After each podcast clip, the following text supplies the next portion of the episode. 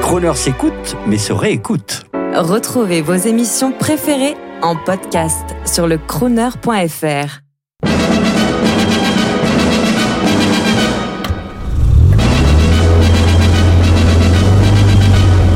Crooner.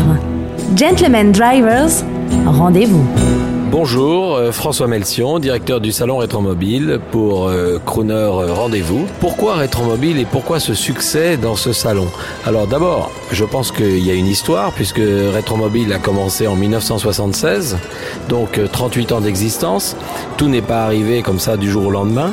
C'est un succès grandissant. On est aussi, il y a un phénomène de mode, mais qui maintenant est bien installé, n'est plus un phénomène éphémère, mais qui est vraiment, je pense, un phénomène dans la durée qui est l'amour de l'automobile ancienne, la possibilité d'utiliser les automobiles anciennes sur la route puisque ça change un petit peu du paysage quotidien de sa voiture moderne, un petit peu ennuyeuse parfois, et qui permet avec une voiture ancienne de peut-être reprendre le voyage comme au bon temps, c'est-à-dire prendre des petites routes euh, en écoutant une bonne radio par exemple, et puis euh, redécouvrir que finalement en France on a euh, de jolies routes secondaires, de jolis restaurants de jolis châteaux et en plus un accueil chaleureux par la population. Rétromobile, c'est un art de vivre également.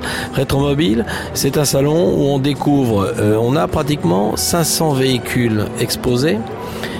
Particularité de Rétromobile, c'est que les véhicules qui sont exposés sont pour la plupart à vendre. Ça veut dire que ici, on vit une passion, on vit un rêve et on peut passer du rêve à la réalité. Donc, en passant à l'acte. Alors, on peut passer à l'acte sous diverses formes un petit peu selon ses goûts, selon ses moyens. Euh, il y a des voitures à 5, 10 000, 15 000, 20 000 euros. Il y a également des voitures à 500 000, 1 million, 2 millions. Euh, mais tout ce petit monde cohabite euh, très bien. En fait, euh, ce que l'on disait tout à l'heure, c'est un, monde de gentleman driver et, donc ce sont des gens qui ont l'amour de l'automobile, la passion de l'automobile.